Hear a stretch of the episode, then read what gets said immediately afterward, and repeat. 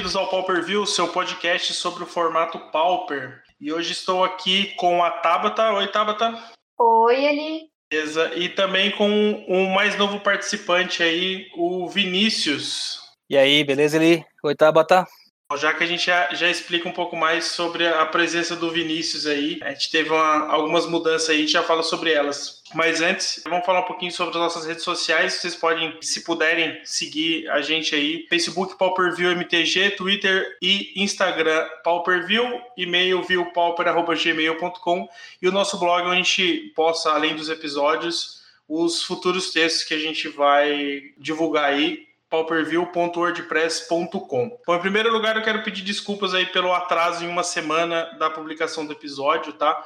Eu tive um problema sério com o computador aqui, novamente tive que mexer com ele, tive que formatar ele agora, então é, essa gravação já está um pouco atrasada. É, a Tabata também teve problema com o computador dela e a gente teve problemas para combinar todo mundo. Então, tudo aconteceu numa semana só, então peço desculpas por isso. Espero que não volte a acontecer. O, o tema de hoje, então, a gente é, volta ao o podcast temático, né? Então hoje eh, nós vamos falar sobre o Pauper e um pouco sobre as iniciativas da cena competitiva. Sobre o Gutenberg e a presença do Vinícius hoje, o Gutenberg ele, te, ele, ele tem um trabalho com universidade, né? Então o começo de ano dele é um pouco complicado, ele perdeu o celular, N coisas aconteceram e eu consegui contato com ele só agora. Então o Vinícius vai, vai fazer a sua estreia aí no, no podcast, tá? Então ele deve é, participar com a gente aí e o Gutenberg deve ficar com a parte de, de texto, a gente está acertando, então por isso a presença do, do Vinícius aí também. Sobre o episódio passado, teve um. Na verdade, um, em um grupo específico sobre o. Eu tive um feedback sobre o, o título do, do podcast, né? Que era o, o título foi Santuário Místico é o Novo Gush, e algumas pessoas acabaram é, não, não concordando muito com a forma como o título foi apresentado. Então eu quero talvez tentar é, apresentar ele de uma forma menos enfática, às vezes, nessa, nessa questão da, de alguma carta, de alguma é, combinação específica, porque não é isso que a gente quer passar, né? A gente vai apresentar isso de uma forma mais, mais simples aí, para dar menos chance de gerar essa polêmica aí. E se vocês tiverem algum feedback sobre título, né, sobre qualquer coisa, por favor, é, entre em contato com a gente é, nas, nas redes sociais. Tem dois comentários aqui que eu queria, dois feedbacks, na verdade, de ouvintes nossos. Um é do Gabriel Silva, no post do primeiro episódio. Ele falou sobre a questão do, do Magic não ser um, um hobby muito barato, né? Mas o Pauper acaba sendo uma, uma forma mais barata, mais em conta de você poder jogar Magic. Ele falou também sobre a falta de atenção da Wizards, que é uma um constante frequente aí que a gente sempre vem falando. E ele comentou sobre a wiki do Pauper, né? Onde é, ele queria o link da wiki. Até estava conversando com a, com a Tabata aqui. A wiki ela está sendo feita, né? Ela está sendo montada ainda, então ela não está pronta. Não tem um link ainda para a gente poder divulgar. Então, assim que a gente tiver mais detalhes ou algo já, já pronto, pode ter certeza que a gente vai é, divulgar. E eu já queria até aproveitar para qualquer pessoa que estiver ouvindo, se tiver interesse, se tiver tempo disponível para dedicar a algum projeto desse tipo, pode mandar para a gente, que a gente encaminha para as pessoas que estão cuidando, né? O André, o Ari o, e o Bruno também para poder participar, né? Porque um, um, dos problemas que, que esse tipo de trabalho encontra é a questão tempo, né? Todo mundo faz isso no seu tempo livre e nem sempre a gente consegue né, dedicar muito tempo a isso aí. Então, se você tiver afim de participar, entre em contato com a gente. E o segundo e-mail é do Gabriel, o Gabriel é um ouvinte de longa data já do, do Pauper View, daqui de São José, inclusive, é, e ele comentou sobre o Tron, né? Por que, que o Tron ainda é muito forte no, no, formato? A gente falou bastante disso no primeiro episódio. E ele comentou que o Tron acabou não sofrendo perdas, né? Como outros decks com, com banimentos, etc. E é um deck muito equilibrado, né? Então, isso é uma das, das coisas que a gente sempre comentou bastante aí. Bom, é, antes de entrar para falar sobre o metagame, então eu, eu, eu vou pedir pro, pro Vinícius se apresentar um pouco melhor. Se você puder falar um pouquinho mais, Vinícius. Opa, bom, é, eu sou de São Paulo, é, eu comecei a jogar 95 na quarta edição, uh, e eu joguei até o comecinho do Legado de Urs. Aí eu falei, bom, não vou mais, não vou mais jogar, vendi minhas cartas, parei, E no final do ano passado, é, eu fui lá visitar a BGS, uh, visitei o stand lá da, da Wizards, né? Que, tá, que, tinha o Magic Arena lá, tava jogando, postei umas fotos no Instagram. E o Marcel me mandou mensagem: pô, cara, você joga, é, vem aqui, vamos na, na, na, loja, vamos ver tal. Tem um formato legal que é o Pauper, assim, assim, assado, vamos lá conhecer. E eu fui. Uh, então, eu comecei a, a, a jogar Pauper uh, logo depois do banimento do Astrolábio. Né? Então, hum, de experiência que eu tenho assim com, com o Magic, fora aquele, aquelas cartas antigonas lá, eu não tenho muito. Eu comecei agora de novo, né? O Pauper acabou sendo um recomeço seu aí no Magic, né? Foi, foi exatamente o recomeço. Bom, vamos falar um pouquinho sobre metagame e sobre alguns campeonatos que a gente teve recente aí.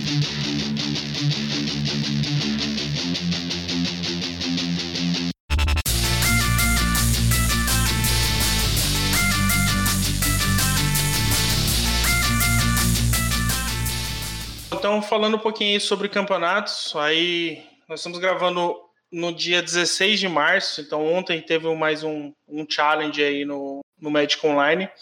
Nós tivemos a vitória do Mono White Heróico, para surpresa da maioria, né? Um campeonato aí com 94 jogadores, o que é um número bem expressivo. Faz muito tempo que a gente não tem um evento tão grande, isso é bacana de acompanhar.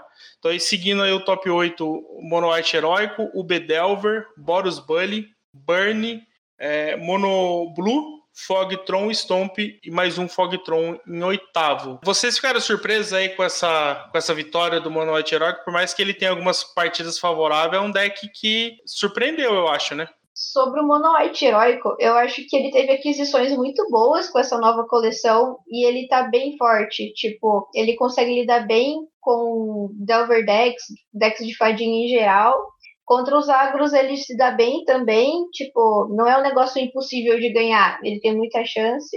Contra Tron, eu, eu não vi partidas ainda, mas eu acredito que tenha uma chance de ganhar, se for bem rápido.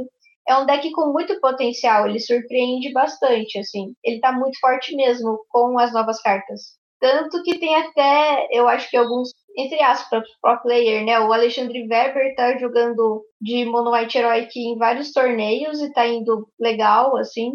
Eu acho que tá bem posicionado atualmente. É um deck muito promissor. É, mas o Alexandre Weber também, se você der qualquer deck de groselha na mão dele, ele vai bem, né? Tem isso também. Até pra, pra gente comentar um pouquinho sobre, principalmente essa lista aí do, do Mono White Heróico, o Tabata falou de adições, né? É, ela tem o Olho de Sentinela, que é aquele encantamento de, de Teros, que eu acho que ele dá uma, uma possibilidade para esses decks mais all-in, né? Que é a, aquela habilidade escapatória. Então, se porventura você perder aí o encantamento, você consegue voltar ele, né? Você paga uma branca, exila duas outras cartas e volta ele pro, pro campo de batalha. Então, para um deck que é tão focado né, nessa estratégia de criaturas, encantar e dar proteção e tal, você ter recursão de uma aura, né, Tabata? Tipo, é muito importante. E por, ela não, não só aumenta o poder, né? Ela vai trigar o Seeker, ela vai dar vigilância, o que é muito bom se você estiver jogando contra outros decks agro, né? Então, assim, é uma forma bem interessante. E, e, e você falou de, de, partidas contra control. Nessa lista a gente pode ver dois mana tight do main deck. É a surpresinha. Surpresinha do deck. Essa com certeza pegou muita gente de surpresa, porque uma das coisas que a gente fala bastante é que boa parte dos decks para conseguir combater o card advantage, faz, joga sempre na curva. Criatura na 1, criatura na 2, talvez duas criaturas na 3. Os deck mid-range quer fazer é, land drop e eventualmente passar tapado, usar todas as, as mágicas disponíveis, ou talvez fazer alguma instantânea no, no, na end phase. E o Mana Tight dá uma quebrada nisso aí, né? Você nunca espera levar um Mana Tight, né? Tipo, depois que você leva, mano, quando você tá jogando de boas, assim, de boaça, aí você leva um Mana Tight você nunca mais esquece. É um negócio marcante. É, marca a sua vida, assim. Tem uma vez que eu e meu namorado estava jogando um campeonato que era aqueles Pauper 2K, sabe? Que a lojinha organiza. Uhum. E ele levou no mapa dele. Ele fez, tipo, o cara passou mana vai, aí ele fez mana mapa, aí o cara deu mana tight no mapa dele. ele nunca mais faz isso, entendeu? Mudou a, a vida dele isso. Eu, eu lembro de um caso desse de mana tight É, na época que o, que o Mono Black Control tava bem forte, né? Tinha. O metagame tava quase todo forrado, isso há quase três anos atrás. A gente procurou montar uma lista de, de White Winnie né, que tinha várias criaturas ou colocava tokens que fossem bem agressivas. E aí a gente colocou o Manatite para pegar esses decks de Jornal Cover, porque a gente joga muito rápido, né? Você consegue fazer criaturas em todos os turnos, então você precisava dar uma roubada de vez em quando. E aí eu lembro que eu dei um Manatite num mercador. O cara tinha muligado, sei lá, para 5, e aí, tipo, a esperança dele era fazer um mercador no, no, no turno 5 e eu dei um Manatite. Acho que até hoje ele deve estar tá traumatizado. Mas esse trauma acho que é, é mais por causa da cor até, né? Do que, do que é pelo, pelo Manatite em si, né? Tomar anulação de, de branco é, dói, né? É. O cara deve ter pesadelo até hoje, sonhando com o mercador anulado, sabe? Com certeza. Você tinha falado do Sentinel's Eyes, é importante ver que nessa lista não tá usando o Carametras, que também é uma carta nova, né? Uma instantânea que dá Hexproof, Indestrutível e mais dois mais dois. E ele não tá usando essa carta, achei interessante isso. Ele poderia usar, né? Mas ele preferiu não. Talvez ele abriu espaço pro Manatite, eu acredito, né? Talvez. A gente estava discutindo hoje no. Acho que no grupo de Mono White que o Defiant Strike ele não combina com algumas outras cartas, entre elas a Carametras, eu acho. Mas aí vai toda uma discussão, né? Mas é interessante as escolhas que o cara fez. Acho que é mais para pegar surpresa mesmo. Eu acho que esses decks bem, bem agressivos, assim, mais a win, é, ele precisa de algumas trickzinhas para conseguir sobreviver nesse metagame hoje, né? Me parece que hoje o, o, o meta tá está se centralizando bastante em carta que você consegue recorrer do cemitério. Então, Tron tem isso, agora o branco tem isso, o verde também tem o Rancor no, no, no nos decks de Stomp e no, no Boggles também. O azul tem o, o Santuário Místico. Eu acho que você criar a recursão de alguma forma que o oponente não consiga responder, acho que é uma da, das melhores formas de você lidar com surfar no metagame atual, né? Até porque não é bom ser totalmente previsível, né? Senão o cara já sabe as cartas que você tem, já conhece sua lista. Se você tem uma surpresa, por exemplo, o Carves testando o Snap no, no R-Scred, que é uma carta que você não vê em nenhum lugar do R-Scred. E a pessoa, a pessoa fica surpresa, assim. Ela nunca ia esperar aquilo, sabe? Muda o jogo inteiro. Então a gente tem na sequência aí um Bedelver também, não tem muita muita novidade aqui. O Boros Bunny também bem básico, nada a acrescentar. O mesmo para Burn. Burn não tem nada é, mudando aí. Mundo mexe um pouquinho no side, mas eu acho que é, é bem específico. O Mono Blue também é, se valendo aí de, de Mystic Sanctuary, usando quatro cópias, né? Normalmente eles têm usado três, ele já foi bem ousado aí, já, já colocou até a quarta cópia. Mas é, acaba valendo a pena, né? Nesse deck acaba sendo útil. Aí em sexto lugar o Fogtron, também nada muito diferente, talvez o Afterlife no, no side, né, que é a, a estratégia do Adepto Terra, o Moretti. Para quem não conhece, o Afterlife é uma instantânea branca, duas e uma branca, destrói a criatura alvo, ela não pode ser regenerada e seu controlador coloca um, um token 1 barra 1 branco de espírito com voar. Talvez essa seja a carta mais diferentona aí que ele, que ele acabou utilizando na lista, né? Ah, não, ele tem, ele tem uma triguezinha do Scattershot, esqueci de comentar. O Scattershot é uma mágica vermelha, uma instantânea vermelha de custo duas e uma vermelha. Ela causa um ponto de dano na criatura alvo e ela tem Storm. Ela deve fazer um estrago tremendo contra decks azuis, que eu acho que nada consegue superar isso. É interessante ele optar por Scattershot ao invés de Electric, né? Porque Sim. o Scattershot não pode ser anulado todas as cópias. É muito, muito inteligente. Foi um achado essa, essa mágica de Storm. E a gente tem algumas outras ainda válidas no formato, mas realmente esse Scattershot caiu como uma luva nessa, nessa lista aí. É, a única coisa que você vai conseguir usar para parar isso daí é algum Prismatic ou qualquer coisa do gênero, né? Sim. É, na verdade, é, é, é, se você conseguir usar em resposta a ele. É, na verdade, deixa eu ver. Se, se ele der o primeiro. Vai, na verdade, ele vai acabar não pegando todas, né? Pega, porque quando ele dá o primeiro, triga a habilidade. É, triga a habilidade e já faz as cópias, né? Se você é. responder isso com prismática, aí você consegue pegar todos, né? É, é a mesma coisa que eu, que eu fiz jogando contra Tron uma vez. É, eu, eu comecei a usar algumas mágicas, eu tava de burn, Uh, na hora que eu ia pro finish, é, ele soltou um Weather the Storm e eu respondi a, a mágica e a, todos os triggers que entraram no, na stack com um Fire Blast na, na, como última mágica e eu consegui finalizar. Então dá para você fazer isso daí. Esperar todas as, todas as cópias entrarem na stack para depois você responder todas. Então ele vai castar o Scatter Shot, aí você espera dar o trigger da habilidade, vai gerar todas as cópias e você responde, né? É, isso. Acho que você tem um intervalo, uma janela de tempo para poder fazer isso.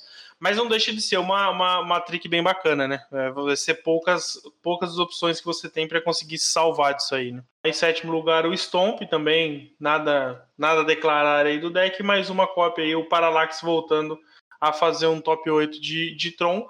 Acho que aí o mais é, diferente aí é que ele está usando um, um Risk Circle, Risk Circle, né? Que é aquele encantamento branco aí para poder prevenir o, os danos da, daquela cor.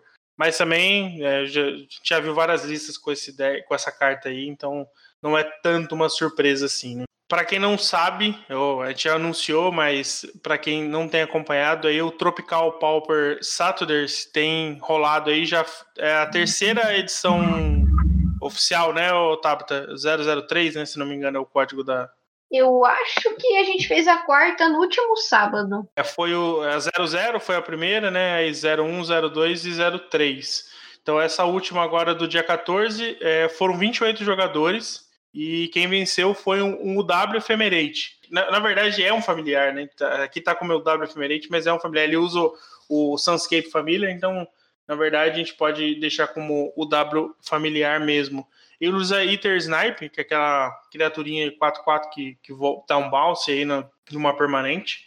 Mas é um deck bem, bem forte, às vezes até meio chato de jogar contra, né? É principalmente se a pessoa não conhece direito o deck, quais são as interações, é muito difícil de você saber lidar com decks com muito recurso e familiares em geral. Realmente. E aí, nas terças-feiras, a gente tem o, o PCT, né? O Pauper Classic Tuesday foi vencido por um Bedelver e ele teve 33 jogadores, né? O, o TPS aí já tá quase batendo aí no, no PCT, isso é bem bacana aí para a nossa comunidade local também. Bom, vamos falar um pouquinho de, de eventos aí de Magic físico, né? Nós tivemos poucos reportes aí de, de eventos aí durante a, esses últimos dias. Teve um campeonato na X-Place, né, a loja em São Paulo, com 36 jogadores. A gente não tem mais informações de, de como é que foi. Se não me engano, quem ganhou foi um Bedelver, é uma pessoa conhecida já da, da, comunidade, mas a gente não tem informação nem de metagame, nem de como ficou o top 8. Duas semanas atrás eu tive a oportunidade de, de participar de uma stream aí do classificatório do Latam, Pauper, lá na Bazar de Bagdá. A gente teve 25 jogadores lá no evento, foi um evento bem bacana. O pessoal de São José foi, algumas pessoas de, de São Paulo foram também. O campeão foi um R-Squad. É, no top 8 a gente teve, além dele, um Nice Livers, dois Affinities, um Stomp, um Burn, um Boros Bully e um W Tribe. É, o Nice Livers foi um, um pessoa aqui de São José, o Thiago, que é foi o vice-campeão, né? Acabou perdendo do, do Squad. O Ari, do Mana Delver, de Affinity aí ficou no top 4. E o Joe, nosso é, parceiro aqui de, de Pauper View, estava de UW Tribe. É, passou para o top 8 também. Infelizmente, ele teve um compromisso e não conseguiu nem jogar o top 8. Na verdade, é, ele fez as contas, viu que ele estaria no top 8, mas ele já teve que, que ir embora, então ele acabou não conseguindo jogar. Inclusive, acabou sendo bom para o Ari, que enfrentaria ele aí no, no top 8. O estranho é que eu até tenho um metagame aqui, mas, por exemplo, vários decks tiveram uma cópia só. Dos decks que tiveram mais de uma cópia, nós tivemos o Affinity com quatro cópias, Boros Monarca com três, Stomp, Boros Bully e uma versão de que a gente chama de Carvec Tron, né? aquele Tron meio, meio Boros que usa Core Skyfisher e tal e usa a tocha de Kervek para conseguir causar dano. Inclusive o Marcel estava com uma dessas, dessas listas. E acabou que o, o R-Squad se tornou é, o campeão com apenas uma cópia no, no, torneio e ainda era um jogador que não joga Pauper é, com, com frequência. Mas eu acho que é interessante, né? A gente pensar sobre isso, porque mesmo sendo um deck que é, exige um pouco mais de, de conhecimento do, do, jogador, talvez, para ver um, uma questão de sideboard. o deck é tão forte que às vezes até a pessoa que não conhece muito consegue controlar ele bem. No caso, é uma pessoa que manja bastante de Magic em geral, joga outros formatos e tal. Mas é, é, é interessante a gente ver isso, né? Que às vezes até a pessoa que não manja consegue dominar o deck, né? Consegue fazer ele, ele jogar. E isso acaba sendo a realidade, né, pessoal? Eu fico um pouco preocupado só com. É... As pessoas normalmente pensam assim: ah, pô, eu quero começar a jogar Pauper, qual que é o, o melhor deck que tem? Ah, é o Scred, ah, vou comprar, vou montar, mas chega na hora e, e, e só perde, né? É, tudo bem que é um, é um deck muito forte, se o cara souber usar, é um, é um deck realmente que, que tem bastante vantagem contra outros arquétipos, mas é, não é exatamente muito simples de jogar com ele, né? Tem que. Eu acho que a gente precisa só tomar um pouco de cuidado é, no posicionamento que a gente tem, assim, é, na ideia que a gente tem do baralho, assim, sabe? Do, do desse tipo de, de, de, arquétipo, assim, né? Um meio mid-range, assim. É, porque a gente tinha combinado, conversado antes e o Eli falou que o cara que jogou de Warriscred, ele já joga Pioneer e jogava T2 e ele tava nos top 8 de GP, tava participando de eventos bem grandes e indo muito bem, né? é um cara que tinha muita noção de Magic e de como jogar e de interações, mas não jogava muito Pauper, né, Eli? Sim, é, é, até, até as informações que eu tenho, tipo, ele não joga Pauper em loja, ele acabou participando do evento porque ele porque era Latam e ele queria a vaga para jogar a final do, do Latam. Né? Então, e aí o cara deve ter talvez estudado na casa dele um metagame, visto as interações mas não era um jogador assíduo, só que ele conhecia bem o Magic, né? Então ele não era, sei lá, um novato que começou a jogar, comprou o deck e fez milagre, assim. Ele é um cara que já sabia jogar. É, de repente ele até já joga com esse tipo de arquétipo em outro formato. Possivelmente, né? No, no Pioneer tem o, o R Fênix, eu acho, né? Não sei se é competitivo, mas sei que tem. De certa forma, é parecido em alguns aspectos.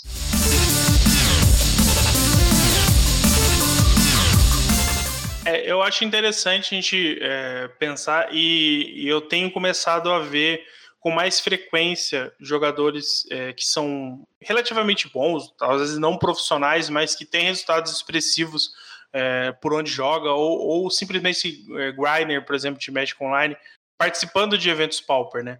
Por exemplo, nos últimos challenge a gente teve a presença do Batutinha, que é um, um cara já conhecido do, do MOL, o Michael Bond, né, que é o Lampalote, também aparece bastante. Nesse último agora, challenge agora do dia 15, o Matias Leverato, o Levunga, que é campeão de Mythic é, Championship, ele, ele acabou indo mal, acho que ele foi, ele fez 2-4 ou 1-4, alguma coisa assim mas é interessante a gente ver como o Pauper está começando a alcançar outras pessoas, né? Tá, tá começando a movimentar uma outra, uma, uma outra camada de jogadores, o que acaba sendo muito bom para o formato, né? Você acaba tendo essa dualidade, né, Vinícius, que você comentou, de às vezes você ter um jogador novo que às vezes vai pelo net deck, né? A gente sabe que hoje o acesso à informação é muito mais fácil, então a pessoa vai lá, olha um deck que está ganhando, monta e vai jogar e eventualmente acaba perdendo e do outro lado você tem às vezes um, um pro, um jogador que realmente joga muito e, e, consegue às vezes extrair um potencial de um deck que é, às vezes o próprio deck não tenha, né? Mas ele consegue navegar muito bem e, e, e jogar bastante. É, é, bacana ver esse, esse paralelo de, de, de, não vou nem dizer de gerações, mas de perfil de jogador realmente. Né? Bom, eu atualizei a minha meu, minha planilha aqui de, de controle de, de metagame e eu tenho alguns números legais para a gente comentar aqui é, e se referem bastante a esse aumento do, dos decks azuis, principalmente, né? O Tron sempre estava na, nadando de braçada aí, como arquétipo, arquétipo mais jogado no, no Pauper há um bom tempo já, né? Eu acho que a, a predominância dele estava é, bem grande. E se a gente considerar, por exemplo, em números totais, isso, é, lembrando que minha planilha é um controle de todos os challenges, tanto os eventos é, especiais é, quanto o só o challenge normal, eu tenho separado aqui, mas isso só do Magic Online, desde o banimento do Astrolab, tá? Que é o evento mais, né, o momento mais marcante do formato, então eu, te, eu atualizei a partir daí. O Fogtron está com 13,4% do metagame. e o R-Squad com 12,7. Então a gente tem basicamente um empate técnico entre os dois aí. Só que o mais interessante é que, considerando os, os 10 decks é, mais jogados, ainda tem o Bedelver e Monoblue, né? Somando os dois aí, tem mais, quase 8% a mais aí. Então, se a gente for considerar essa estratégia de decks UX, né? É, nós temos aí quase 20% do meta nessa, nessa ideia. Mas o que é interessante é que, por mais que a gente é, tenha é, essa predominância de Mystic Sanctuary, basicamente, decks de, de Mystic Sanctuary, né, Tabata? É, é, por exemplo, né, na, na, na, última conversa que a gente teve, que a gente falou com o Matana, é, por mais que o deck seja forte e tenha aumentado muito, não se tem aquele sentimento de partidas roubadas ou de um deck que precisa de banimentos como a galera tinha contra o Tron. Por mais que a, a, a predominância estatística do deck é, seja evidente, eu acho que o, o win rate talvez desse deck seja muito mais justo do que a gente via com o Tron, né?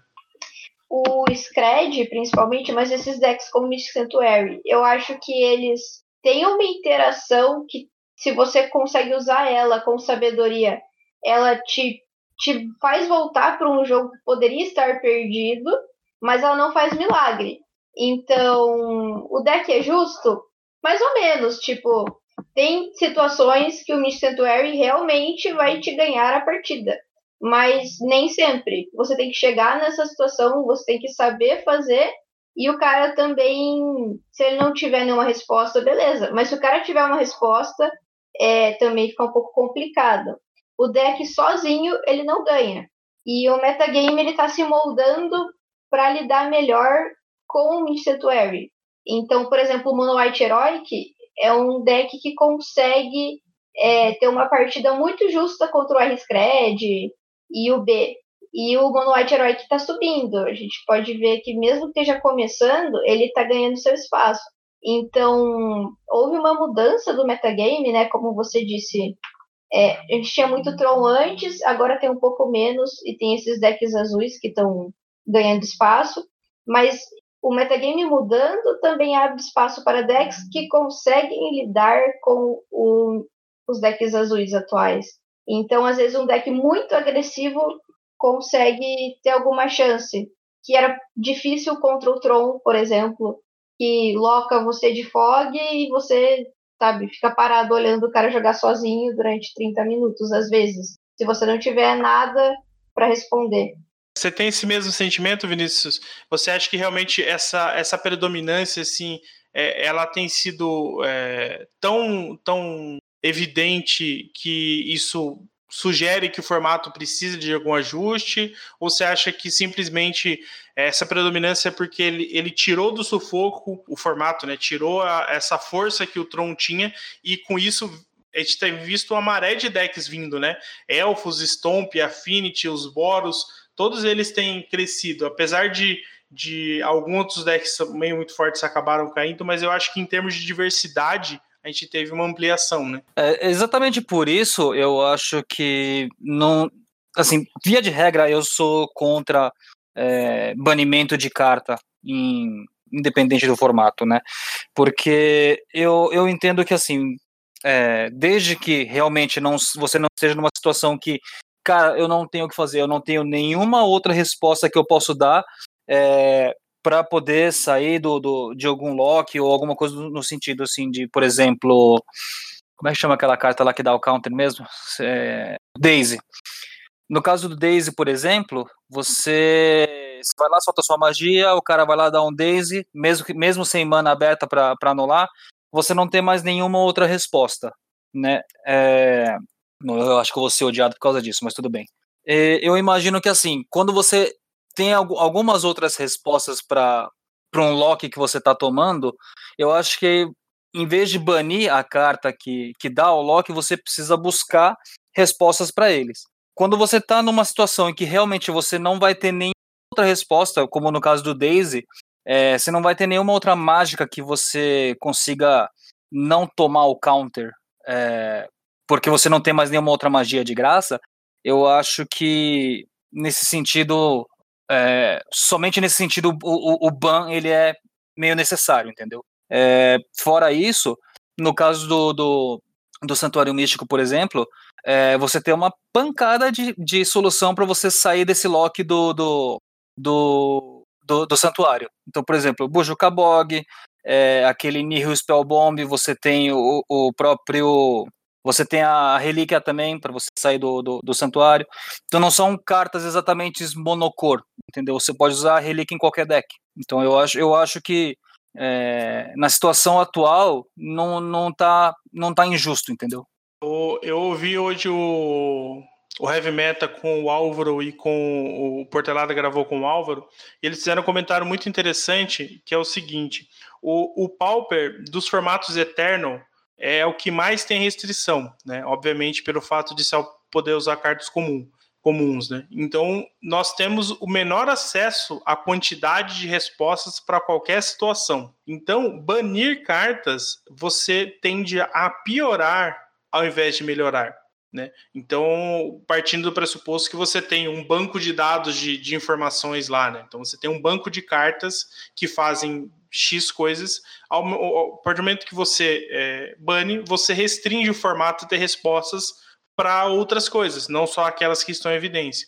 Então, a ideia é você poder sempre adicionar cartas, né? Então, o, o, o formato, é claro que se a gente for pensar em termos de relevância de cartas, talvez 5, sei lá, 5%, 10% das cartas comuns que existem hoje é, jogam ou já jogaram o, o Pauper, né? Então a gente tem uma, uma, uma pool eficiente muito pequena. Porque a gente tem aquelas cartas que são feitas para limitado, ou aquelas cartas muito vanilla que, né, é, duas manas, dois, dois que não faz nada, coisas que realmente é, são para completar a curva. E então o Pauper sofre disso. Então toda vez que você tem um banimento, é, é, é uma falta de, de resposta a alguma coisa que você vai ter. Então, acho que é interessante a gente pensar nesse, nessa, nessa avaliação, porque realmente a gente precisa de, de, de criação né, de, de, de, de cartas ou habilidades ou alguma coisa que aumente né, e não diminua a disponibilidade de opções do formato. Né. É, eu imagino assim, no sentido de,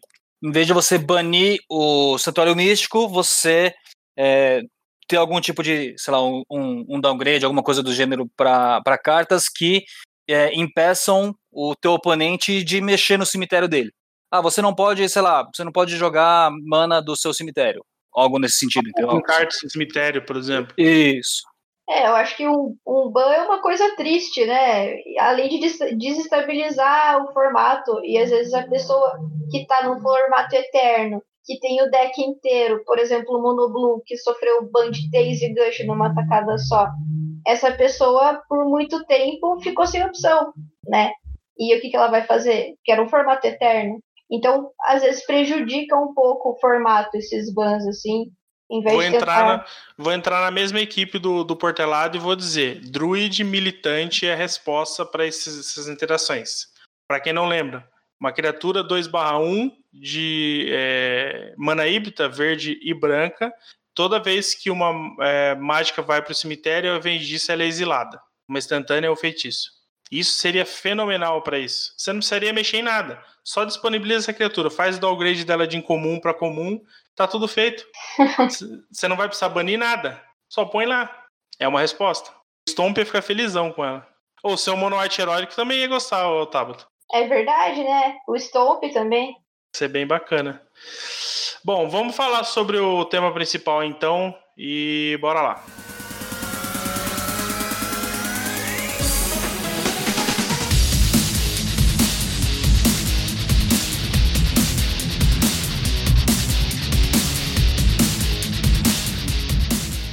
Nosso tema aí hoje, então, é Faça o Pauper acontecer. Por que, que apareceu esse, esse tema aí hoje? A gente teve uma, uma leva de, de vários eventos acontecendo, né? como o próprio PCT que a gente citou aí é, no começo, que já existe há algum tempo, o Tropical que surgiu agora, o Clube da Luta que entrou em evidência agora, apesar de estar na, na sétima edição. Mas eu acho que a grande pergunta que a gente precisa se fazer é, é a gente precisa de uma cena competitiva no Pauper, sabe? Tipo, por que, que, por que, que isso é importante? Eu acho que a gente, é, muita gente tem que entender o perfil do jogador de Pauper hoje. Eu acho que por mais que a gente é, é, tenha uma quantidade expressiva de, de jogadores que querem a competição, mas a gente também tem uma fatia que não liga muito para a competição, né, Tabata? A gente sempre procura entender, acho que, esses dois lados. Mas acho que o, o importante é que a gente, é, para quem, para quem a gente consiga explicar um pouco mais sobre esse tema, é mostrar que isso faz a comunidade girar, né? É, independente de você ter ou não a cena competitiva, eu acho que ter uma cena do Pauper é importante, né? É, ter o Pauper unido é importante, mas também, como você falou, é importante entender o que os jogadores estão fazendo. Eu acho que o Pauper, por si só, ele é um pouco competitivo, sim. Porque, por causa das restrições de carta, que é uma coisa que a gente acabou de falar, é, quando você faz um deck, por exemplo, um Burn, você se você não usar as cartas tier do Burn, por exemplo, você jogar um monte de carta que não faz tão bem o que as outras fazem, sei lá, no lugar de um, de um Bolt, que dá 3 de dano por uma mana, você põe um Lightning Strike, que é duas manas, 3 de dano também. Você diminui muito o poder do deck, no geral. Então ele precisa de decks, tipo, para você ter uma partida equilibrada, geralmente você vai precisar ter um deck tier ou um deck com cartas de deck tier, entendeu? Com qualidade. E para você ter um deck com qualidade, geralmente você vai ter que entender por que, que você precisa disso. É, tem alguns jogadores casuais que vão na loja e não estão jogando para competir de verdade, só, só querem se divertir. Mas, na minha opinião, é, eu acho que, sei lá, uns mais de 50% dos jogadores, eles para continuar jogando Pauper depois de começar, eles, sei lá, precisam ter uma visão, sabe? Tipo, tentar melhorar a si ou entender o seu deck e o metagame, o deck do oponente de alguma forma, entendeu? Não só estar tá ali passeando. Não sei se eu consegui falar de um jeito que deu para entender, mas é mais ou menos isso. Você, Vinícius, como é que você avalia essa questão da, da cena competitiva? Você acha que é importante a gente ter. É, como que você acha que é, a, a, própria comunidade reage a isso? Né? Eu acho que é, é uma questão que a gente precisa é, ter bem pontuada, né? Eu acho que é, quanto mais a gente puder fomentar o próprio formato em si, acho que independente de ser competitivo ou não, é uma forma de a gente fazer o, o formato evoluir, né? Sim, é, cara, eu concordo uh, em algumas, alguns pontos com relação à a, parte mais competitiva do Pauper, porque, assim, é, bom, minha experiência com jogos em lojas não é muito grande, mas pelo pouquinho que eu vivenciei junto com, com os meus amigos, é, eu vejo que, assim, uh, você tem. Cara, eu montei um deck Pauper, vou jogar. Aonde é que eu vou jogar? Cara, eu só tenho loja para jogar. E normalmente quando você vai para jogar é, Pauper, você vai jogar aqueles campeonatinhos de loja. Não tem, tipo, eu não vejo que nem no caso do Commander, que o pessoal vai, ah, toda quinta-noite a gente vai lá na loja, vai ficar jogando lá até sei lá que hora da noite. No, no Pauper eu não vejo isso, né? Então, cara, primeiro, você já vai começar, quer jogar Pauper, você vai começar entrando em campeonatinho, né? Não tem muito para onde você fugir. Aí, pelo que eu vejo do pessoal jogando, ninguém gosta de perder, né? Ninguém joga pra, pra para tomar para tomar pau dos outros, né? Então, é, meio que ou você usa um, um, deck tier ou você vai acabar se irritando e largando o formato, entendeu? Então, eu acho que a situação hoje é, é bem saudável com relação a, a, a quantidade de arquétipos viáveis, mas não é um não é, não é um ambiente muito convidativo para quem tem mais interesse em jogar casual. Acho que isso é interessante a gente pontuar, né? Porque assim, o, o Pauper nasceu para ser um campeonato, é um formato competitivo, né? Ele, é um, ele nasceu como uma forma de você competir com cartas com power level diferente, que são só as cartas comuns. Então, o que você falou é, exemplifica bastante isso, né? Tipo, você monta um, um deck Pauper, você não vai jogar no sábado à tarde num parque para poder se divertir. Não é que você não possa fazer isso ou não deva fazer isso. Pelo contrário, se você quer fazer isso que você quer, Magic é um hobby. Vai lá, faça e seja feliz. Mas o formato em si não nasceu para isso. Ele não tem essa, essa veia, como você disse, né, comparando com o Commander. Então, acho que realmente a estrutura do formato não foi pensada para isso. Então, é, então a gente pode pontuar que o formato em si precisa de uma certa competição. Ela não precisa ser brutal, como por exemplo é no Modern, mas também ela não precisa ser tão leve quanto o Commander ou próximo a zero, igual o Commander, né? Então acho que é interessante a gente entender que nós precisamos e a comunidade em si precisa de um certo nível de competição. Então, assim, é, hoje nós, nós somos carentes de eventos é, que fomentem a competitividade. Né? E uma das formas que a gente é, vê para que isso uh, aconteça é no meio digital. É, hoje nós temos o, o, o Pauper não está oficialmente no Magic Arena, apesar de ter eventos Pauper, entre aspas, né, com as cartas disponíveis lá. O Pauper hoje é um formato do Magic Online. E, devido ao fato de a gente não ter essa uma, uma um estímulo, né, um apoio é, muito grande, é, iniciativas locais ou, ou algumas iniciativas de, de, pessoas específicas da comunidade nasceram. Talvez a mais reconhecida hoje, ou pelo menos uma das mais frequentes, é o Gatherling né? Que é uma forma de você hospedar vários torneios. Na verdade, ele não hospeda só torneio Pauper, né? Ele tem, acho que ele tem aquele Peasant, ele tem outros, outros formatos, alguns até menos conhecidos. E ele é, o, o Pauper surgiu, né, com o PCT, que é o Pauper Classic Tuesday, que ocorre às terças-feiras, né, como o nome diz. A iniciativa de fazer o Tropical Pauper Saturdays é, surgiu de um, um problema específico com relação ao PCT. E eu vou deixar a Tabra falar um pouquinho sobre é, o que era o PCT e, e o que, por que, que né, é, o, o, TPS nasceu, né? Qual foi a ideia por trás disso? O PCT, que é o Pauper Classic Tuesdays, ele é um formato que está dentro da plataforma Gatherling, que organiza torneios de graça. Ela, basicamente, acho que ela foi feita para isso. É, ele é um torneio que ocorre toda terça-noite e tem um host, um organizador que cuida dela. A entrada é gratuita e a premiação ela vem de patrocinadores que doam a premiação. Então, a gente não paga nada para entrar, mas acaba ganhando um prêmiozinho ali no top 4, no top 8. E eu e mais algumas pessoas da, da comunidade brasileira, a gente começou a se perguntar, poxa, será que a gente consegue criar um torneio na plataforma e a gente foi falar com a organizadora da plataforma mesmo e ela falou que a gente podia criar. Então o Tropical Pauper ele saiu de uma união entre eu, que só Tabata, o Bruno e o André, o André Oliveira. E a gente também tem a ajuda do Jace, do Jace Erasure, que acho que o nome dele é Eduardo, o nome de verdade dele. E então nós quatro a gente está cuidando do evento e tentando puxar a comunidade brasileira para esse evento que a gente está organizando todo sábado de manhã, às 10 da manhã.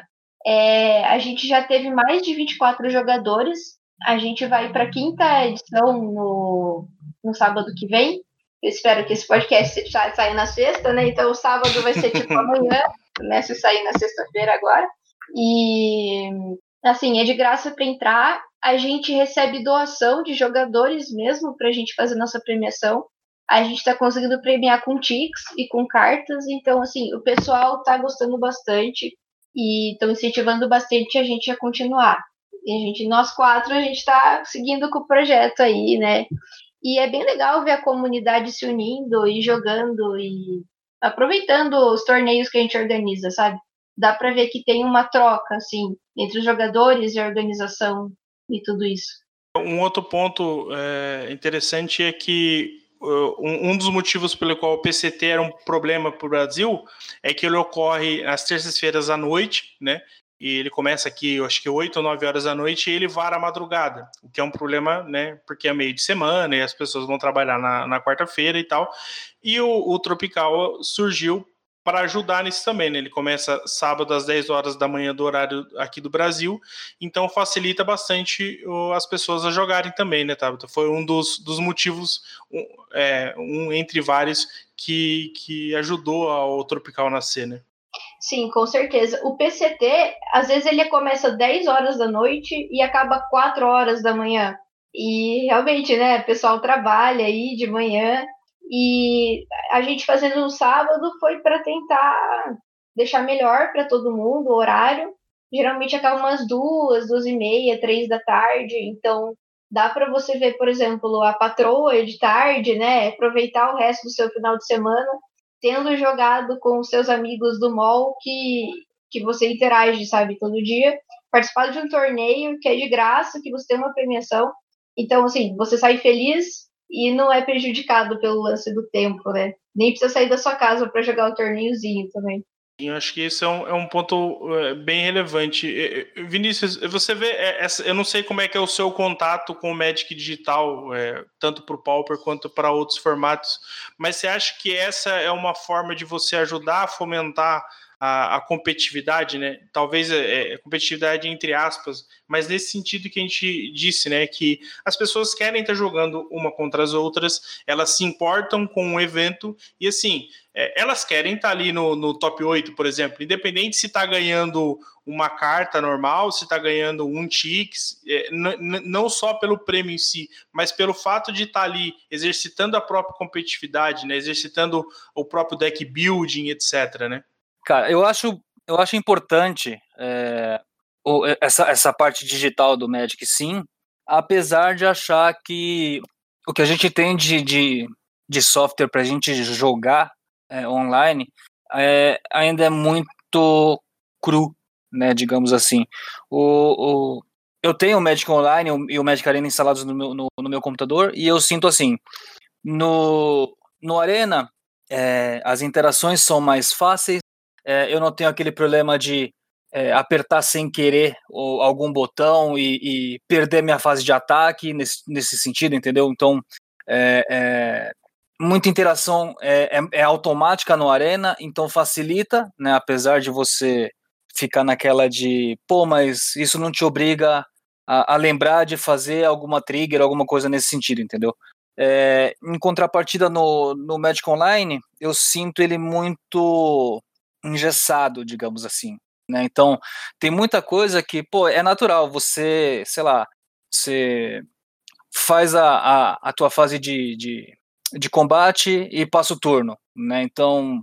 Mas eu, mas eu entendi, acho que essa, a interface do, é. do MOL em relação à arena é um problema. É, então, é o que eu sinto, na verdade é o que eu sinto, porque é, se você, e, e, assim, no Arena você não tem, o, o, você não tem uma pancada de formato, entendeu? Então eu sinto, eu sinto essa diferença. Pô, se você pudesse juntar os dois, né, usar a interface do Arena, né, é, que é mais intuitiva, é mais rápida, é mais fácil, é, e você colocar as cartas, os formatos, é, algumas coisas de interação que no, no mall funcionam melhor dentro do Arena, eu acho que seria o ideal, entendeu? Então eu acho que as plataformas online são importantes para a parte competitiva, mas eles ainda pecam em muitos sentidos nesse é, em, em, eles, eles pecam em muitos detalhes. Realmente, eu acho que essa, essa relação do, do de, entre mall e arena é, um, é uma das barreiras que eu acho que o próprio meio digital sofre, né? E eu acho que o, acaba que o, o Pauper também vai sofrer por tabela, né? Eu acho que realmente é, quantas vezes a gente vê alguém reclamando que perdeu uma partida pela interface do mall. Né? Acho que isso é, não conseguiu fazer um ataque, é, perdeu um trigger porque não flegou ali o, o tiquezinho e, e, passou, sabe? Eu acho que tudo isso é, é importante a gente é, relembrar e frisar que existe, né? Por mais que você que esteja ouvindo talvez seja mais familiarizado com a arena e não com o mall, é, o, o Mo é bem, ele é bem é, cru nesse sentido, né? Ele depende muito do que você quer. Então ele é bem técnico. Você precisa é, fazer os flagzinhos do, do que, que você quer. Você precisa, você dificilmente consegue voltar alguma ação. Às vezes você faz alguma coisa e você não volta mais e no Arenas várias vezes você faz um Ctrl Z ali, você você volta, né? Então acho que tudo isso é, pode atrapalhar um pouco né, a convivência dos jogadores é, com o mall.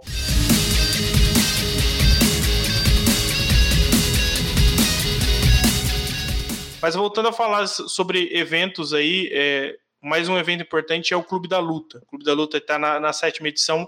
É, um pequeno histórico dele, ele, ele, surgiu na época ainda do, do canal Match Competitivo, né, do, do Gilmer, lá com, com a comunidade né, de, de só padrinhos, né, mas todo mundo que apoiava o projeto dele, que se acompanhava o projeto dele, e ele foi evoluindo, acabou é, se desvinculando do, do projeto e, e, hoje sobrevive sozinho, né? A gente teve essa edição há pouco tempo agora, é, foi vencida pelo. Foi, foi, foi o Biso que ganhou, né? Ganhou do Matana na, na final, não foi, Tabata?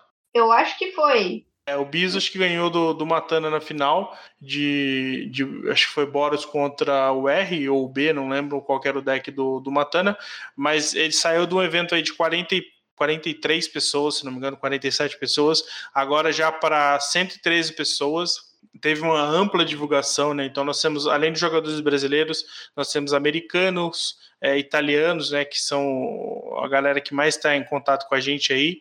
Nós temos acho que um da Rússia e um da Polônia, eu acho.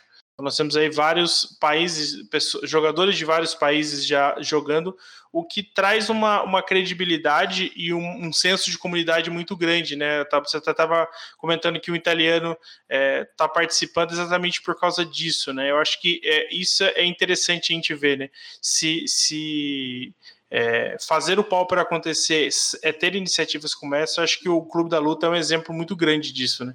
Sim, é, a gente organiza o Clube da Luta, dá muito trabalho, quanto mais pessoal, mais trabalho, mas a gente adora, porque o pessoal fica muito feliz em participar, em ajudar a comunidade a se conhecer, e mesmo como você falou que eu falei, os italianos também estão vindo, eles estão chegando tímidos ali, mas eles estão vindo e estão falando: olha, a gente gosta muito do Brasil porque vocês têm Pauper.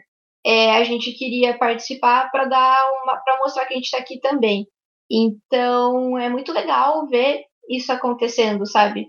E eu acredito que, por exemplo, numa próxima edição a gente consiga até mais, se a gente divulgar mais, e se os italianos quiserem divulgar lá também, sabe? A gente consegue organizar isso e ter um resultado super legal, assim, sensacional. Eu acho que isso é, é realmente importante. Eu acho que traz essa esse senso mesmo de comunidade, né? A gente aproxima aí as pessoas, independente da, da, da parte geográfica, né? A gente consegue é, ter realmente uma comunidade é, ampla. Uma outra coisa que eu acho que é importante a gente é, salientar em relação à própria comunidade é que, por exemplo, eu citei o caso aí da Liga de Joinville, né? Que, que tem feito reportes do, dos próprios resultados.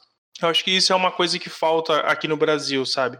Nós tivemos algumas lojas publicando alguns, algumas listas de eventos é, no, no Goldfish, né? Mas eu acho que é, a gente precisa de alguma forma fomentar isso também na nossa própria comunidade, sabe? Seja pedindo é, alguma ajuda para a loja ou entre os próprios jogadores, sabe? Isso eu, eu, eu entro nessa cobrança. Eu acho que a gente precisa gerar dados para mostrar né, o, o, quanto o formato é importante. Eu acho que hoje, depois do sancionamento, a Wizards tem número de, de quantidade de partidas que existem no formato, então é um ponto, mas eu acho que o lado de produção de conteúdo e de exposição do, do, do formato é importante, né? Então você mostrar que existem campeonatos acontecendo, que existem, é, existe realmente um trabalho de metagame, etc. Né? Eu acho que isso é um, é um, é um ponto muito importante. É, sobre essa questão né, de, da comunidade criar as próprias competições, né, eu acho que o, o, o Pauper é, é, um formato muito carente em relação ao Wizards. Né? Eu acho que a Wizards é, falha bastante nessa questão de promover o formato. Não sei se ela não tem disponibilidade ou é por vontade, né? Por falta de vontade de realmente de querer estimular o formato. É, por exemplo, a, no ano passado a gente teve o primeiro e até então único é, PTQ Pauper e a Wizard disse que não foi um sucesso porque nós tivemos apenas 100 jogadores, sabe? Então assim, se a gente comparar, é, claro, se a gente comparar o PTQ de outros formatos é, na época ainda não tinha Pioneer, mas se você pegar PTQ Modern e, e, e, T2, por exemplo, você vai ter números maiores, provavelmente, mas se você colocar na proporção, isso é óbvio acontecer. E a, e a Wizards considerou que um PTQ Pauper com 100 jogadores foi, foi ruim. E assim, se a gente comparar com números do Brasil, é, só em eventos como o GP, por exemplo, que um PTQ dá mais de 100 jogadores. Então a gente tem que entender que é, existem limitações e eu acho que é, é, o Pauper sofreu, sofreu uma, uma exposição muito grande com o professor na época do sancionamento, etc. Então a Wizards elevou a barrinha dela de desejo lá em cima.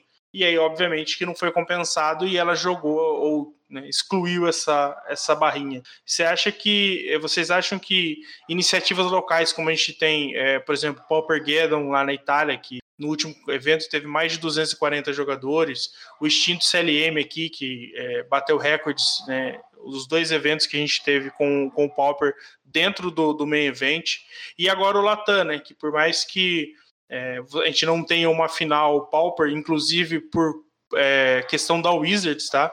Lembrando que o, o Viredel, é, por desejo, queria ter uma final de todos os formatos, inclusive Pauper e Legacy, mas a Wizards, a Wizards acabou restringindo isso e ele não conseguiu fazer. É, então, o, o Pauper acaba sendo só um meio para um fim, né? É um classificatório para outro formato. Vocês acham que a gente, é, a gente realmente precisa de eventos maiores como esses, talvez mais frequentes, não tão esporádicos assim, ou sem datas. A gente, a gente tem o nacional, beleza, mas talvez eventos é, mensais em, em, regiões específicas. Talvez a gente não pensar em cidade, mas vamos pensar assim, eventos que dê 40 ou mais jogadores, sabe? Vocês acham que essa é a melhor forma de a gente poder estimular o Pauper e a competição dentro do formato aí regionalmente, talvez? Eu acho que o Pauper, ele tem vários jogadores no Brasil inteiro e bastante nas capitais, né? São Paulo, Rio de Janeiro, acho que em Minas deve ter uma movimentação, ali no sul também, mas também tem alguns jogadores do interior. E então, eu acho que tem que haver uma organização e uma divulgação, sim, dos eventos para conseguir é, atingir muitos players, né? Porque é um pouco complicado às vezes, assim. A logística, por exemplo, eu moro no interior. Se tiver um torneio, sei lá, numa loja em São Paulo, amanhã eu não consigo ir toda terça-feira na loja jogar, porque nem tem loja aqui. Eu teria que ir em outra cidade. Então, eu acho que a gente poderia ter alguns eventos principais. Por exemplo, a gente tem o Nacional uma vez por ano. Talvez o Nacional pudesse ser duas, três vezes por ano ou algum super torneio pauper, entendeu? Mas é talvez um pouco complicado ter, é, sei lá, toda sexta-feira temos o pauper que se tiver 50 pessoas vai ser de tal jeito, assim. Não sei se tem essa possibilidade atualmente, porque eu vejo muita gente que mora talvez um pouco afastado que joga também, sabe? Também tem muita gente que mora no centro de São Paulo, é, dentro de São Paulo, ali da capital, mas mesmo assim, eu acho que a gente poderia ter alguns eventos principais, assim. Se a Wizards organizasse, ajudava, né? Mas não sei, a gente teria que se organizar como comunidade também, talvez, né? Fazer um esforço para estar tá ali em grandes números, para talvez mostrar também, né? Que temos grandes números e temos frequência, sabe?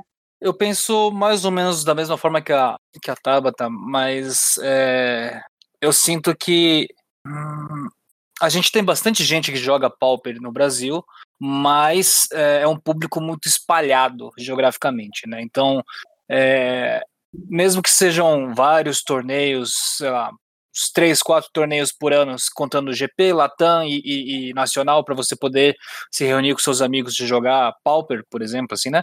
É, é, a, a, situação é muito complicada é, com relação à situação econômica do país também, né? É, porque, cara, o GP é em São Paulo, beleza. E quem mora, sei lá, é, no Nordeste? O cara tem que pagar passagem, viajar não sei quanto tempo antes, gastar com hospedagem, alimentação, etc. Cara, não é exatamente muito fácil para você é, juntar muita gente nesse, nesse sentido. Né? Então, é, eu imagino que é, 100 pessoas seja um número bem grande. Né? O Nacional, no ano passado, teve o quê? Umas quase mais de, mais de 200 pessoas, não é isso? Eu acho que já foi um número bem grande com relação a, a, a todas as dificuldades que todo mundo teve para vir para cá. É, mas não é exatamente algo que a, que a Wizards veja como algo rentável, entendeu? Então, se não tiver é, iniciativa da própria comunidade em organizar é, os campeonatos, seja online ou seja é, para um, um grupo específico de pessoas de uma certa região, não só cidade, mas tipo entre umas duas, três cidades vizinhas, é, eu acho que você não tem muito para onde correr, você só tem essa alternativa. Realmente eu vejo, eu vejo esse problema também. Eu acho que é, a gente precisa procurar iniciativas é, regionais, né, para tentar atender esse, essa necessidade que a gente tem por competitividade, né? Eu acho que, é, infelizmente, a gente depender da Wizards é, faz parte, né? A gente precisa dela para boa parte das coisas, mas eu acho que a gente não pode só esperar o Wizards fazer, né? Eu acho que como comunidade a gente o formato nasceu assim, né? Ele tem essa pegada de comunidade. Eu acho que a gente precisa continuar fazendo nossa parte, como esses eventos no Magic Online, como é, eventos é, como o próprio Nacional que vocês citaram, né?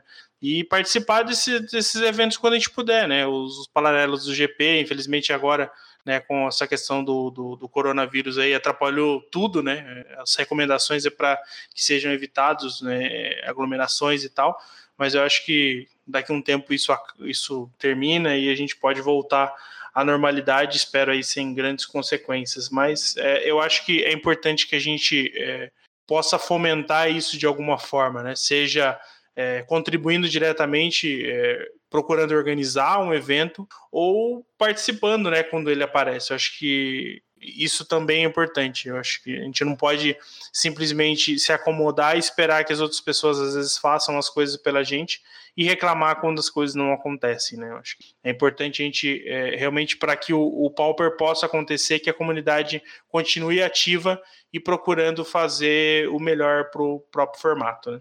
É, eu, eu entendo a Wizards como uma empresa que fabrica e vende cartinhas.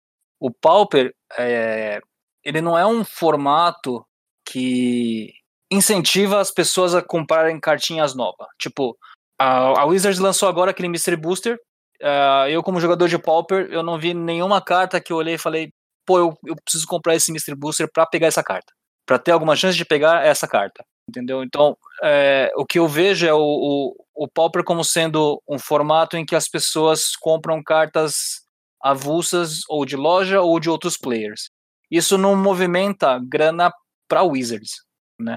É, com relação a, a, outros formatos mais antigos como o Legacy e o Modern, é, a comunidade deles me parece muito maior do que a, a, comunidade de Pauper em quantidade de jogadores. Então, o barulho e reclamação que eles, ger, que eles geram para Wizards quando, é, sei lá, tem carta que é banida ou tem carta que é, foi lançada e que quebra formato, é um barulho muito maior do que o Pauper gera quando tem, sei lá, o banimento do Astrolábio, por exemplo, entendeu? Eu não sei se eu tô falando besteira com, com relação a isso, mas é um, é um sentimento que eu tenho com relação a isso daí. Tamanho de comunidade. Eu acredito que, que tem muito a ver isso sim. Eu acho que é interessante a gente poder é, entender que a Wizards não vê o Pauper como uma forma rentável né, de, de fazer as coisas acontecerem. Né? Então, eu acho que é, é importante a gente ter isso em mente, mas também não ficar acomodado nessa, nessa situação e acabar deixando de alguma forma estimular o formato. Né? É, eu acho que a gente, como participantes da comunidade, a gente tem que fazer nossa parte. Não pode realmente depender da Wizards, né? É, e realmente, os números dos outros formatos são maiores do que do Pauper, e o Pauper não é tão rentável. Mas será que não existe algum jeito de tornar ele mais rentável? Será que não existe alguma conversa que a gente possa ter? Algum projeto que a gente possa fazer? Talvez pelo Pauper ser mais acessível, não, não tem como a gente, por exemplo, pegar novos jogadores num Pauper T2 que seja, não é bem o Pauper que a gente conhece, mas poderia ser algo mais acessível do que você querer que alguém entre jogando Modern, por exemplo, ou que seja um Commander que às vezes vai ter decks de 3, 4K ali, sabe? Eu acho que talvez pudesse ter uma conversa, talvez pudesse ser pensado em como evoluir o Pauper como formato da do Magic, mas não houve talvez esse diálogo ainda, não, não sei, não houve esse pensamento aí. Eu, eu concordo com você, eu acho que assim, é, tudo é possível de ser monetizado hoje, sabe? Tudo, tudo é possível de você encontrar uma forma de, de gerar retorno financeiro. Eu acho que o que falta é realmente a ação direta de alguém para fazer isso acontecer, para viabilizar isso, né? Pensar em como você vai transformar o Pauper em algo rentável. Não é que é, não é possível, claro que é possível, sabe? É, é, as lojas hoje, por exemplo, elas, elas têm mais vendas de, de, de booster para T2. Mas, por exemplo, ela vende muito single para Commander. Né? Então, por exemplo, esse ano de 2020, a gente vai ter uma infinidade de produtos voltados para Commander, porque a Wizard sabe que é uma comunidade que pode gerar esse retorno que ela precisa. Então, assim, cabe a alguém sentar lá, avaliar números e ver a melhor forma de fazer isso acontecer, né? É, eu vejo o Commander como, na verdade, assim, o, o formato, meio que o formato de entrada do pessoal, assim, sabe? Porque é um ambiente mais. Uh amigável no sentido de é mais, né, entre aspas, mais fácil. É, você está jogando 100% casual, né, no, no Commander, você não está preocupado em ganhar ou perder. Em contrapartida, o Pauper, ele é um ambiente que, para quem está começando agora, ele é um pouco assustador.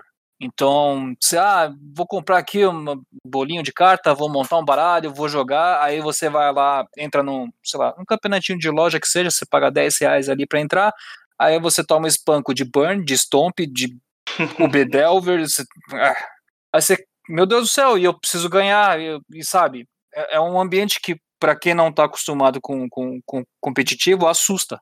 Né? Então, por esse um dos motivos pelo qual eu imagino que a Wizards esteja investindo bastante em Commander é por, por essa pegada mais casual, ele é mais light, se você perder você não está preocupado, né? Então eu vejo muita gente que começou a jogar é, numa, numa loja que eu frequento, que é mais é, o cara tá mais preocupado em olhar, ler a cartinha, pô, isso aqui é legal, isso aqui não é. O cara vai lá e compra aqueles decks pré-montados de Commander, aí mexe uma ou outra coisinha, entendeu? Então é um negócio muito mais light para quem tá começando. Então talvez não é nem pelo, pelo valor em grana mesmo que o pessoal tá, tá falando assim, ah, porque o Pauper é um, é um bom ambiente, de, é, é um bom formato de entrada porque é barato. Então, mas no Commander ele é um bom ambiente de entrada também porque ele é mais ele é mais tranquilo. Então talvez por esse motivo a gente não tenha tanto, tanto investimento em, em cartas para Pauper do que a gente tem para Commander, por exemplo, né? É, realmente, eu acho que precisa é, ter um, uma visão diferente de como o formato funciona para entender o público e assim poder atrair mais público e, e daí você poder tirar um retorno, né? Eu acho que é importante que é, exista essa avaliação é, por parte da Wizards. É, mas tem que ter avaliação, né? Coisa que a gente não vê muito acontecendo, né? Esse é o maior problema hoje. É alguém realmente avaliar e entender, é, estudar o formato e, e dali poder tirar, a, a, extrair a melhor, a melhor ideia, né? Para que o formato consiga ser relevante e rentável para o Wizard. Vamos passar para a parte final do programa então.